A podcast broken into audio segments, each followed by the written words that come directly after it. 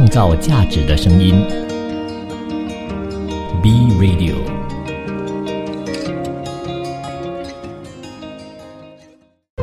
一段文字，一寸养分，一种体悟，一份感动。儿童文学品读会，欢迎收听创造价值的声音 B Radio，这里是儿童文学品读会。你好，我是 Vincent 武维。今天呢，还算是在农历新年当中嘛，对不对？因为说到农历新年的话，其实是真正意义来说是十五天，到了第十五天，也就是初十五呢，才是那个叫做元宵节的嘛。所以其实真正的农历新年呢是十五天。那今天要跟大家去定下来的这个主题哦，它也不完全是我为了新年而定下来的主题啦。不过呢，就那么巧的，在我计划这个内容的时候呢，它跟农历新年有那么一丁点的关系。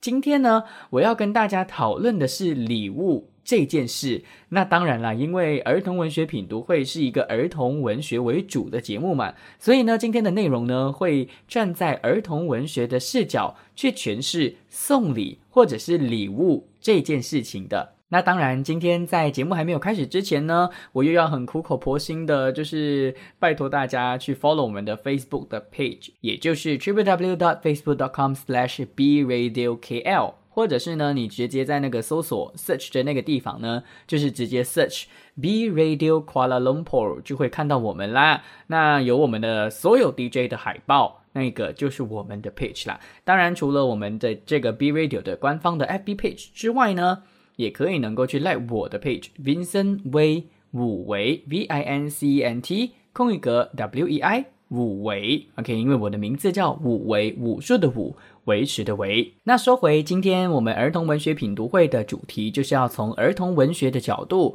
去诠释送礼和礼物这件事情哦。那在这一段呢，我还不会跟大家去介绍任何一个儿童文学的作品的，因为我希望呢，大家可以现在你正在收听这。儿童文学品读会嘛，你可以把我们的这个电台的链接呢发给你身边的 everyone，OK，你的你的全部 WhatsApp 的 page 啊，不是你的 WhatsApp 的 group 啊，还有你身边。对于儿童文学相关的人士，我觉得老师啊、父母啊都很适合听我的节目的。OK，所以趁这个时间，我还没有正式进入第二段要讲的重点的时候，快快的把它发出去。OK，快快的把它发出去。当然，我觉得我们的这个 page 呢，就是我们的这个链接呢，也设计的蛮好的。就算你按 home button，它依然会继续的播放。所以其实你依然可以继续听我在空中继续跟你说的话的。那你可以边听，也可以边把我们的这个 B Radio。C o 的这一个链接呢，发给你觉得适合听我的节目的人啦。OK，好，说回今天的送礼这件事哦，其实送礼呢是我们中国人的一个很美好的一个美德来的哦。那我相信呢，疫情呢也让很多人没有办法亲自的回家去送礼。不过呢，最近我有一个非常大的一个感受，就是呢，我开始帮我的朋友。去做直播带货这个工作，直播带货就是大家可能最近都一直看到的，就是在 FB 用 Live 的方式呢去卖一些产品。那因为我的朋友呢，他突然间就是成立了一个直播平台，那他就邀请我去帮他带货，而且那边的产品呢都还蛮实物的，价钱也非常的合理，所以我就去帮忙啦。那我帮忙他做这件事情哦，让我突然有一个很深刻的感受，就是哎。送礼好像其实可以在新常态之下变成一个新的形式哦，所以我就突发奇想啦，觉得今天呢就把主题定在礼物的真正的意义，或者是送礼这件事情。而且我希望呢，可以透过今天的节目呢，真正的跟你介绍一下，在儿童文学里面他们是怎么样去诠释送礼这件事情，又有什么很有趣的情节或故事呢？期待我待会儿跟大家分享的所有的内容啦。好啦，那回来说到送礼哦，大家自然而然的就会想到我们的一句成语，叫做礼尚往来。中国人呢，由于受到了周公之礼、孟子还有孔子之道的影响呢，所以一直以来都非常的崇拜或者是觉得礼尚往来这个价值观是必须要根深蒂固的在我们的生命当中的。那礼尚往来这个说法或是这个成语来自于哪里呢？啊，在还没有正式开始节目之前，给大家科普科普一下好了。礼尚往来这个说法呢，其实来自于一个古书，叫做《礼记》的《曲礼上》里头。它里头呢就提到一句话，就是“礼尚往来，往而不来，非礼也；来而不往，亦非礼也。”也就是说什么呢？礼尚往来这个价值观，施人恩惠却收不到回报，这其实是不符合礼貌的。那如果别人施恩于你自己的话，你也没有去回报他的话，也一样是一个不合理的事情。好啦，虽然这样子讲，好像我在绕口令，大家可能听不懂。总的来说呢，刚刚所带给大家的那一段文言文，他要说的重点就是礼尚往来是一个美德，人家送你礼物，你也要回礼给他。当然，我觉得有时候是有点麻烦，不过这确实是一个美德，所以大家其实真的可以能够去根深蒂固的去发扬光大这个价值观的。那说到礼物，大家都知道又有另外一个成语叫做“礼轻情意重”。诶，这个不是成语，这个是谚语。“礼轻情意重”的意思就是呢，礼品的意义的真正价值不在于它的价格，而是在于你。的这番心意嘛，对不对？所以呢，就有另外一句话说什么呢？千里送鹅毛，礼轻情意重嘛。所以今天呢，在还没有正式开始节目之前，就跟大家来说一说，我们要怎么样呢？去看场合呢？因为我们都知道。有不同的场合，或者是送给不同的人，我们就要有不同的礼物。我们不能随便乱送。在这边就跟大家分享，或许这些禁忌就是送礼的禁忌，有一点点迷信。不过呢，大家就当着是一个一个参考，一个知识的增广。OK，因为我们 B Radio 呢就是一个创造价值的声音的一个电台了。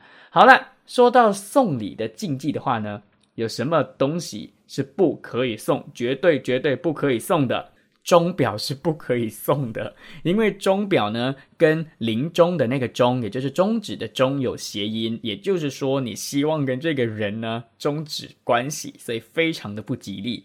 那另外还有很多很多的说法，也是跟谐音有关的，包括鞋子的鞋。因为鞋子的鞋呢，跟邪恶的邪相同音，那大家就会觉得说，你干嘛要把邪恶送给别人？所以，当然了，我觉得在现代的生活当中，如果真的有人很喜欢某一个限量版的鞋子的话，你送给他，我是觉得 OK 的。那你包装的好看一点点，再跟他解释为什么的话，我相信现代人也不会去所谓的帮当了。OK，另外一个也是跟谐音有关的，就是雨伞的伞和扇子的扇。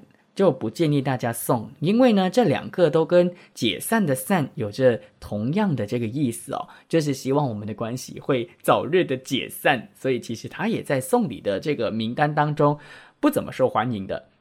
然后接下来我要讲的这个呢，我觉得还蛮值得分享的，就是刀啊，还有一些利器啊，或者是剑呐等等会伤人的一些东西哦，因为。以前古人有一句话叫做“一刀两断”的这样的一个说法，所以如果你把刀或者是一些很锋利的东西送给别人的话呢，一般上也是不吉利的，因为就代表着你们俩呢会一刀两断，所以不怎么吉利的。OK，接下来下面还有一个我觉得还蛮讶异的耶，这件事情是我看了这个我找了资料之后我才发现的，就是有一种花是不能随便送的，是菊花。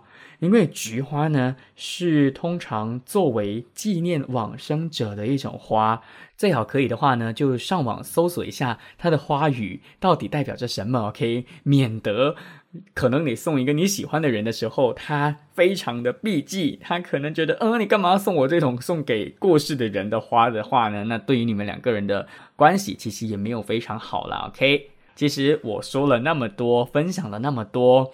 也不是鼓励大家要迷信，OK？我主要要在这一段用很轻松的方式呢开个头，OK？希望大家呢真的可以把我刚刚的分享呢当成是一个参考就好，因为总的来说对我而言呢，送礼最重要的还是心意。如果对方不介意的话，其实是 OK 的啦。我觉得就算是送鞋子，如果你愿意送我一个鞋子的话，那个鞋子只要符合我的尺寸的话，我会非常非常的开心啊。OK？所以真的。把它当成参考就好，不要太过太过于迷信。OK，好了，那今天的儿童文学品读会呢，当然就会在里面去跟大家谈儿童文学里面礼物这件事情是怎么样的。其实我觉得还蛮可爱的。我找了资料之后，我发现儿童文学里头有很多不同的层面来去诠释礼物和送礼这件事情的。那到底今天会分享一些什么样的绘本呢？继续留守，创造价值的声音，Be Radio，我是 Vincent 武维。创造价值的声音，B Radio。欢迎回来，儿童文学品读会。你好，我是 Vincent 维。今天呢的儿童文学品读会的主题呢，是要跟大家来谈谈送礼和礼物这件事情的。我相信呢，对于现在的小朋友来说，其实要得到一个东西呢，并没有非常的困难。所以呢。对于送礼这件事，好像是非常理所当然，或者是并没有那种我们小时候收到了一个新的东西的那种喜悦的，又或者是现在的小朋友也没有办法去体会那种得到一个东西非常辛苦，需要经过努力，需要经过思考的那种过程。我觉得现在的小朋友是比较不那么容易的去。感受的不像我的童年的时候呢，其实自己也是小康之家，没有办法呢，真的就是现在流行什么，我的家里就会出现什么的。所以今天呢，第一本要跟大家介绍的这本绘本呢，其实我觉得可以让小朋友们啊，就是透过读了这本绘本之后呢，去感受里面的角色他所经历的那种要得到一份礼物的那种不容易哦。那当然，在还没有开始这本故事的朗读之前呢，我想跟大家介绍这个作者。这位作者呢，是一位台湾人，他的名字叫做陈志源，出生于一九七五年的台湾屏东。屏东呢，是一个已经非常非常南部的一个台湾的一个区域哦，就是有有海的那个地方。OK，那他呢，也是一个儿童的绘本作家。那陈志源呢？当然，他是一个台湾本土的儿童绘本作家，也是图画书的插画家。那他的绘本呢，竟然有曾经被翻译到十八种语言那么多哦。所以基本上呢，他是一个在台湾，我个人本身觉得还蛮出名的其中一个台湾绘本作家。那他的作品呢，一路以来啊，都展现了一个他一贯的风格，就是非常的温馨的。那他的主题呢，大多数都是描述爱或者是亲情的，就包括今天我要介绍的这本书呢，也是一样的，在描述亲情这件事情。那陈志源这个作家呢，他曾经被《华盛顿邮报》盛赞为绘本里的珍宝。为什么那么说呢？因为他的作品当中哦，总会有非常多珍贵的那种亲情，就像我刚刚提到的，而这个珍贵的亲情呢，是现在的小朋友可能没那么容易去领悟跟感受的。所以这也是其中一个我要介绍陈志源的作品给大家的原因，因为我觉得绘本呢，就是一个很适合让小朋友去透过阅读感受他没有办法体会的生活的。我好像一直都有在我的节目当中去提到的。那陈志源这个作者呢，他还有很多部作品呢，都勇夺过就是很多的大奖，包括了瑞典的 Peter Pan Prize，也就是小飞侠图画书奖。也得到了国家教师会的年度最佳童书，还有美国出版人刊物的年度最佳童书，还有日本图书馆协会的年度选书等等等等，非常非常多。还有一个我个人本身还蛮喜欢的，就是丰子恺。丰子恺奖，OK，丰子恺奖，丰子恺奖呢是一个儿童文学相关的奖项哦，也是一个非常出名的奖项的。反正呢，陈志源是一个我个人本身觉得非常值得去大家去认识的一个作家哦。那今天要跟大家介绍的这本绘本呢，叫做《一个不能没有礼物的日子》。一个不能没有礼物的日子会是什么日子呢？其实它的故事是围绕在圣诞节所创作的。所以我刚刚一开始就跟大家说了，我其实没有故意的要把今天的这个内容呢设计跟农历新年有关，只是刚好我觉得新年也是一个要送礼的日子，所以我就选择了这一本绘本《一个不能没有礼物的日子》。虽然不是跟农历新年有关，不过呢也是跟礼物有关系的。而值得一提的就是啊。这本书《一个不能没有礼物的日子》的里面的角色呢，有一个小熊，有熊爸爸、熊妈妈、熊姐姐和熊哥哥。那它不只是只有一本是用这几个角色的，还有另外一本在二零一零年出版的呢，叫做《熊爸爸去另外一个城市工作》，也是一本非常值得去让小朋友去感受自己的爸爸呢，很久很久才没有办法，很久很久才有办法回家一次的那种感觉的。不过今天要介绍的这本在二零零三年出版的一个不能没有李瑞的日子呢，它除了刚刚我提到的那个故事的那个时间线是围绕在圣诞节之外呢，另外一个我想要先跟大家去稍微的说一下的，就是因为我们的广播没有任何的画面嘛，所以我稍微的跟大家说一点，有一点点的画面这样子哦。OK，一开始呢，故事是围绕在圣诞节前夕，因为他们的爸爸呢，就是已经失去工作了。可是圣诞节是一个不能没有礼物的日子，那怎么办呢？爸爸跟那个妈妈呢，其实都很懊恼，甚至呢，爸爸有竭尽所能的，就是要去做圣诞树，而妈妈呢，也有把家里装饰的非常非常的漂亮，来去尽量的能够去吸引小朋友，或者是吸引圣诞老人，甚至让小朋友感受到圣诞节的气氛的。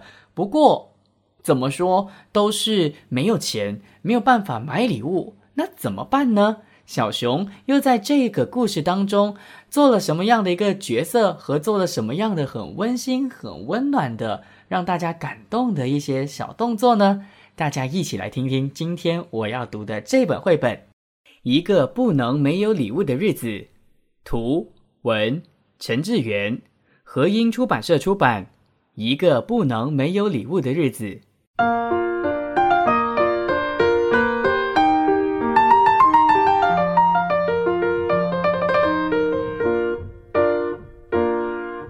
小熊的爸爸今年做生意失败，又一直找不到工作，家里剩下的钱不多，只够填饱肚子了。但是圣诞节快到了，那是一个不能没有礼物的日子。熊妈妈数着家里剩下的钱，对熊爸爸说：“我们的钱要留下来过冬，不能买圣诞礼物给小熊了。”圣诞节的前几天。熊妈妈用小熊穿不下的旧衣服做了一些圣诞节的吊饰，熊姐姐、熊哥哥帮忙布置窗户，把吊饰粘在玻璃上，希望圣诞老公公一眼就看到他们家。下午，熊爸爸戴上帽子出门，准备找几根树枝为家人做一棵圣诞树。熊爸爸在圣诞树上挂满了吊饰，撒上好多白面粉。看起来就像下雪一样。圣诞夜，熊妈妈用熊爸爸钓来的鱼煮了一锅可口的晚餐，熊爸爸和熊姐姐也来帮忙。吃完晚餐，大家安静地走回房间。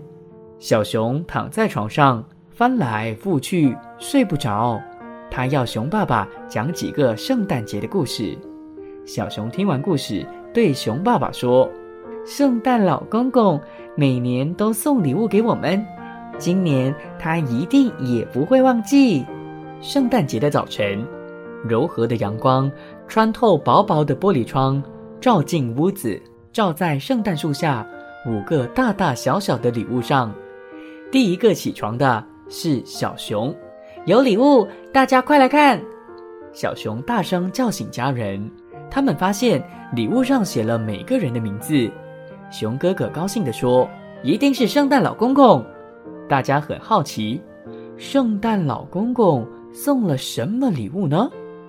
熊哥哥打开礼物，吓了一跳：“这是我的风筝，原来卡在树上破了一个大洞，现在洞已经补好了。”熊姐姐的礼物是她去公园跳舞时忘了带回家的伞。熊妈妈的礼物是。一颗掉进地板缝、一直找不到的纽扣。爸爸的礼物是，他去捡树枝时被风吹走的帽子。小熊的礼物是，他最喜欢的棒球手套。熊姐姐发现一件怪事：圣诞树下有许多小脚印，一定是昨天晚上圣诞老公公送礼物时不小心留下来的。可是脚印怎么那么小？熊爸爸说：“圣诞老公公大概是一个小矮人。”熊妈妈笑着说：“他不是老公公，应该是圣诞小小孩哟。”一整天，大家都在谈神秘的礼物，神秘的圣诞小小孩。阳光照红了每个人的脸，暖和了每个人的心。他们有说有笑的，过了一个特别的圣诞节。这些礼物使他们想起一些美好的回忆。一个不能没有礼物的日子。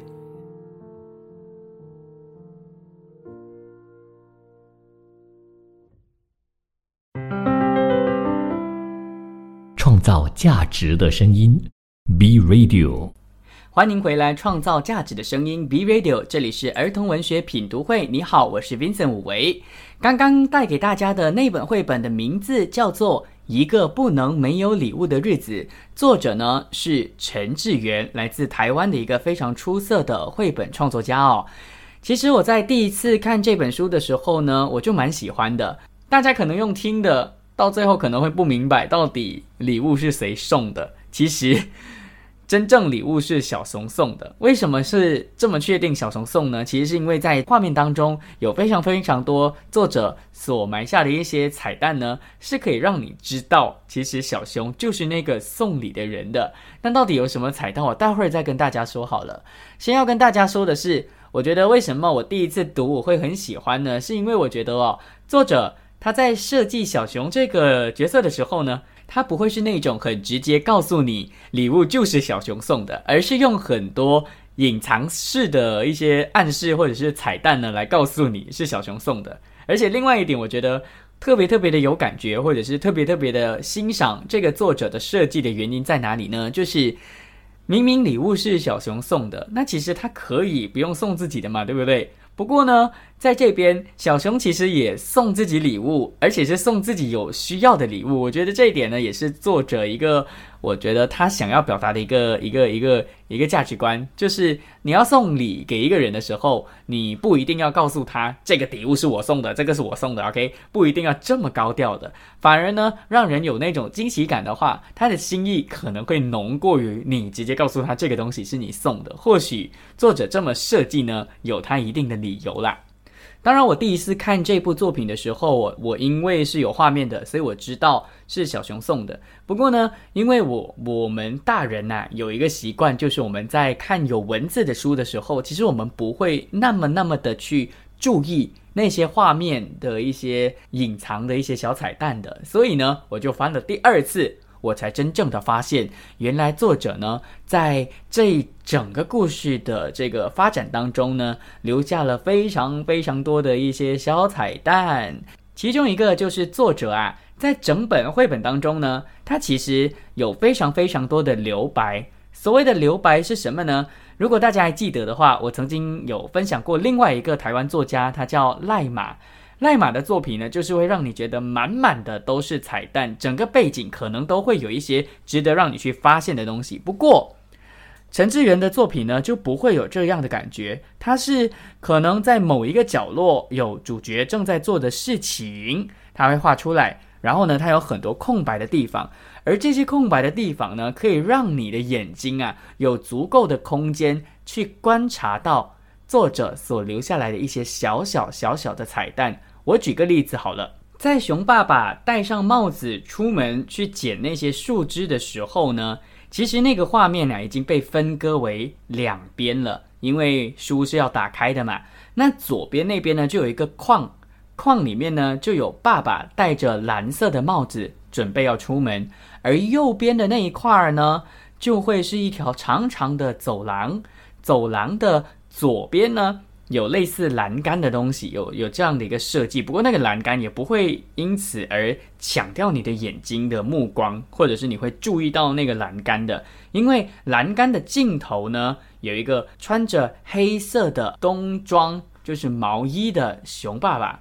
而那个时候的熊爸爸呢，他其实已经没有戴着帽子了，所以大家可以想象，这个画面是左边熊爸爸已经戴着蓝色的帽子出门，而右边的熊爸爸呢，他在捡树枝，不过帽子已经不在他的头上了。帽子在哪里呢？帽子正巧的就被画在了这整面打开之后整面的中间，因为。爸爸弄掉了那个帽子嘛，在捡树枝的时候弄掉了帽子，所以其实帽子呢就可以很快的让大家知道，哎，小熊是不是就是那个时候去捡树枝的时候有跟着呢？哦，真的，其实，在帽子的旁边呢，作者有画了一个小熊的影子，而这个是我在读第二次的时候我才发现的，就像我刚刚说的。这个陈志源这个作者呢，他不会把画面填到满满，他有很多的空白的页数，让你的眼睛有足够的一个时间去好好的去描到底哪里他埋下了伏笔。这是其中一个画面，另外一个画面呢，这里的文字就特别的少，只是写了吃完晚餐，大家安静的走回房间，就那么短，这么少的字。而在左边呢，有一个小小的框，框上面呢就有一个楼梯。那前面有熊爸爸，中间有熊姐姐，在框的最尾端呢，就有小熊了。那小熊的眼睛呢，是往后看的，也就是往画面的右手边看的。那画面的右手边有什么呢？有一棵圣诞树，而且中间是真的有很多很多留白的一个空间的。那这一点其实就已经在暗示读者。小熊呢，就是在看着那个圣诞树，他可能今天晚上就准备好要把它已经准备好的那些礼物呢放在圣诞树下，所以下一天一家人才可以看到那些礼物出现在圣诞树底下。再来，当然就是在很多的画面当中，小熊的一些小小的微表情，也是我觉得作者呢他设计的非常非常棒的一个地方哦。这就是为什么我觉得这本书值得我们去看的一些小心思。其实，在整个故事贯穿的一个过程当中呢，小熊都一直在玩一个算是玩具吧，就是一个红色的绒毛线，而这个红色的绒毛线呢，在最后竟然成为了包礼物绑在礼物上的。主要的一个道具，所以呢，这样才会让读者真正的去确定说，嗯，就是小熊送的。我觉得这些都是作者呢在设计这本绘本的过程当中所留下的，或者是所做的一些非常用心的设计啦。我觉得小熊的个性呢，也是设计的非常非常的用心的。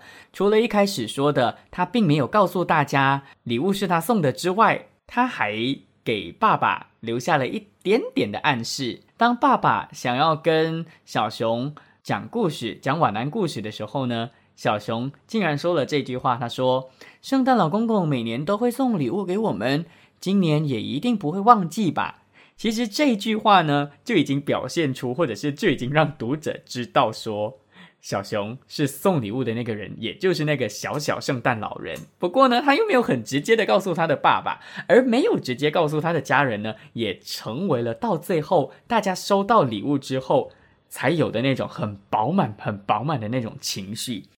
这本绘本还有一个值得推荐的原因，是因为我觉得小朋友第一次看这本绘本呢，应该你帮他朗读完，你你带读完了这本绘本之后。小朋友一定有非常非常多的问题的，而当他有很多的问题的时候，其实就是可以能够拉近你们俩之间的亲子关系的一个桥梁了。所以呢，我觉得这本书它很值得推荐的最大最大的原因，都不是我刚刚跟你们说的作者多么多么的细心啊，或者是他埋了多少伏笔，最重要的是。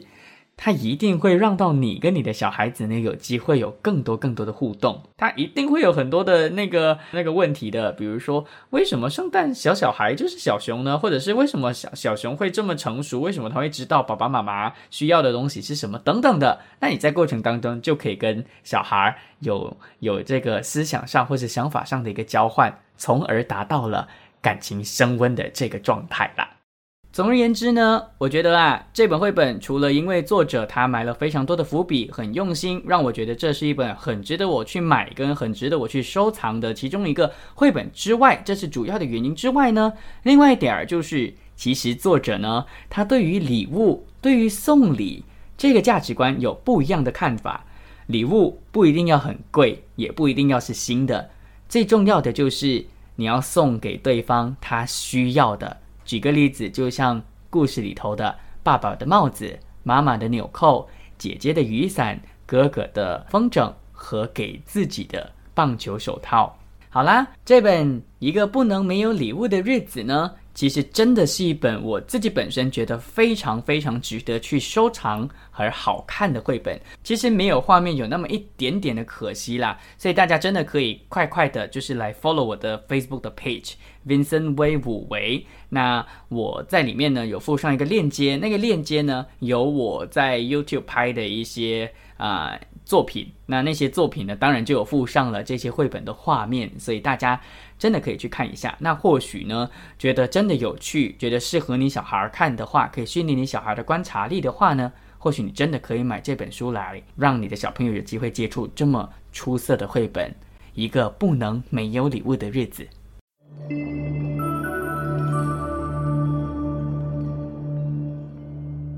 创造价值的声音。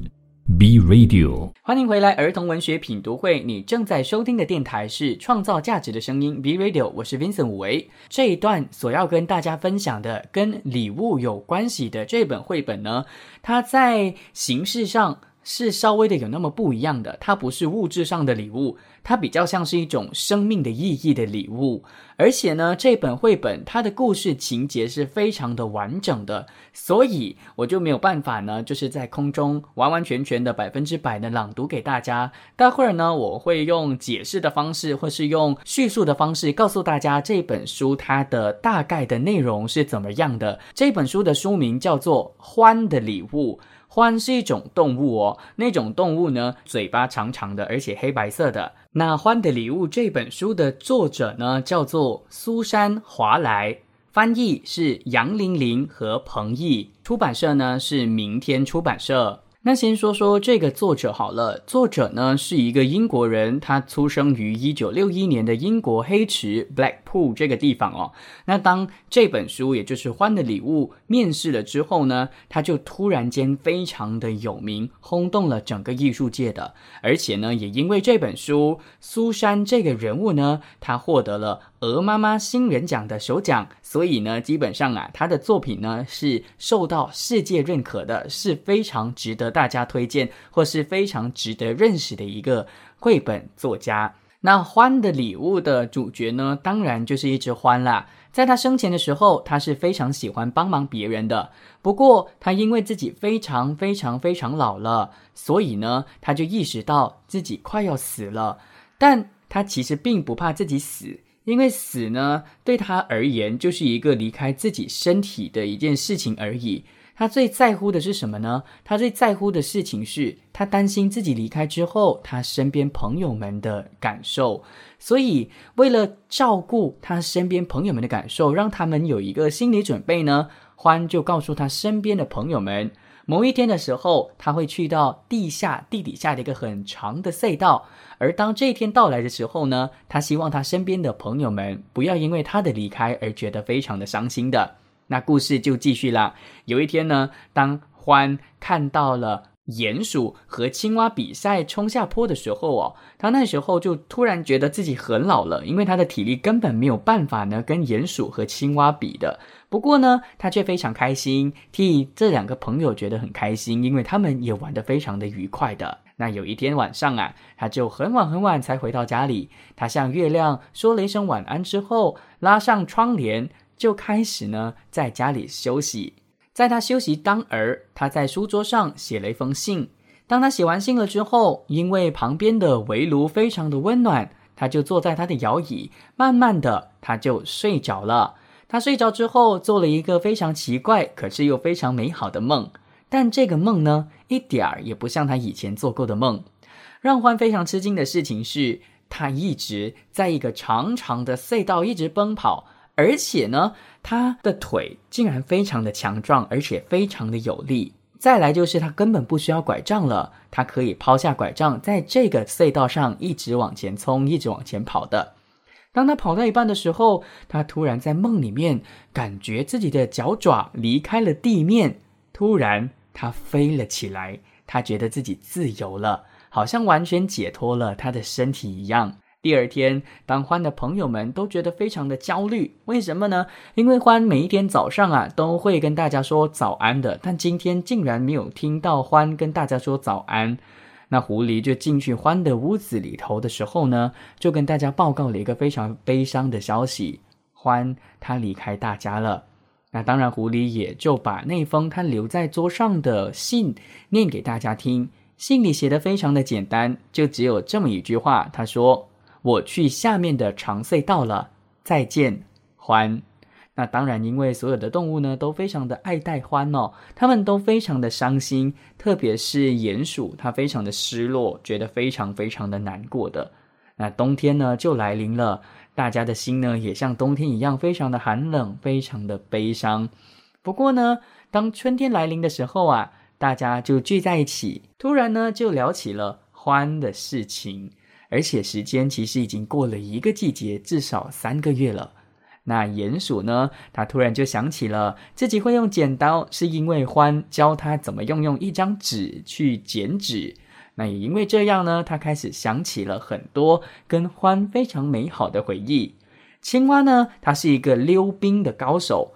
那为什么自己会溜冰呢？是因为哦，他曾经呢跟欢一起，在欢的帮助之下，在冰上迈出了打滑的第一步。所以呢，一样的，他开始在心里想起跟欢的美好回忆。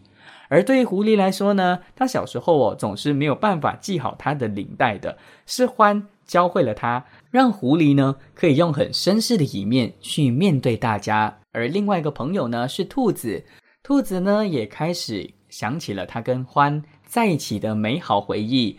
欢呢把自己烤好的姜饼的独独家的秘方呢就交给了兔子。所以，因为这样呢，兔子呢就训练出了一手非常出色的厨艺，让全村人都非常喜欢吃兔子所做的一切啦。那在一个非常温暖的春天，鼹鼠走到他最后一次看到欢的山坡上，他在这个地方轻轻的对欢说了一句话：“谢谢你，欢。”虽然欢已经离开了，不过对于鼹鼠来说，他相信欢一定可以听到的。直到最后，春天过去了，冬天也来了。冬天的雪融化了之后，所有动物们心里对于欢的离开的那种悲伤也慢慢的融化了。每当想起欢这个名字的时候，只会想起欢给自己的礼物，就是他留下来的一些非常美好的回忆。我一开始在读《欢的礼物》这本绘本的时候呢，我其实，在从前面开始的那段前半段的时候，我觉得还蛮感伤的，是因为你身为一个读者，你必须要接受欢总有一天要离开的这个事实哦。不过呢，我当下继续往下看的时候，我还蛮惊讶作者的设计的，因为我以为作者呢会把剧情停在欢。结束了他的生命之后，就是离开了人世之后，剧情就结束了。不过万万没有想到的事情是，真正他所要带出的讯息都埋藏在了后面后面的剧情当中哦。这本书到最后所要传达的一个很中心的一个思想是什么呢？其实最可怕的并不是死亡，最重要的就是当你在活着的当下的时候。可以怎么样让身边的朋友们都开心？就算自己真的有一天知道自己会走了，也会随着时间的流逝，在彼此心中留着对于对方来说非常美好的回忆。我觉得这一点呢，就是作者啊在这本书当中所留下的一个最重要的一个价值观，因为他把死亡这件对大家来说非常恐怖的事情呢，包装得其实一点都不恐怖。到最后，大家被时间洗涤之后。其实一个人的离开，你只会记得他对你的好。如果有一天我真的知道自己的生命已经快要结束了，我觉得最重要的就是我自己本身要去接受我可能活不久的这个事实。就像欢在其中一幕当中他做的一个举动，就是他拉上了窗帘，不再和外面有任何的联络，然后呢，在桌上写一封信。不让身边的朋友们替他担心，甚至在他死之前，告诉所有的朋友们，他会去一个很长很长的隧道。我觉得这一点呢，也是这本书的其中一个我很感动、我喜欢的一点。在这本书当中，我觉得所有东西都还蛮真实的，都很大人。不过有其中一点我特别特别喜欢的，特别的有儿童的感觉的，就是那个长长的隧道。我觉得这个长长的隧道呢，在于他的梦境里头的这个想象啊，对于大家看了之后都会有不同的诠释。有可能有些人会觉得这个长长的隧道代表着天堂，有些人会觉得这个长长的隧道对于欢来说是一个解脱，又或者是对于欢来说它是一个重生。其实每一个人都有不同的定位。不过我想要讲的重点就是，我觉得这个长长的隧道呢，就为这本绘本。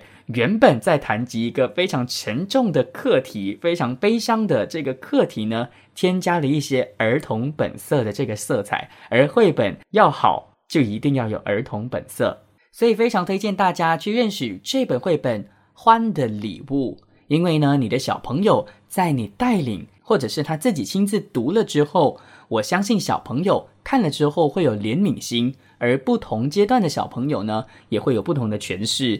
对于小朋友来说呢，会有一定的收获，一定会有成长的。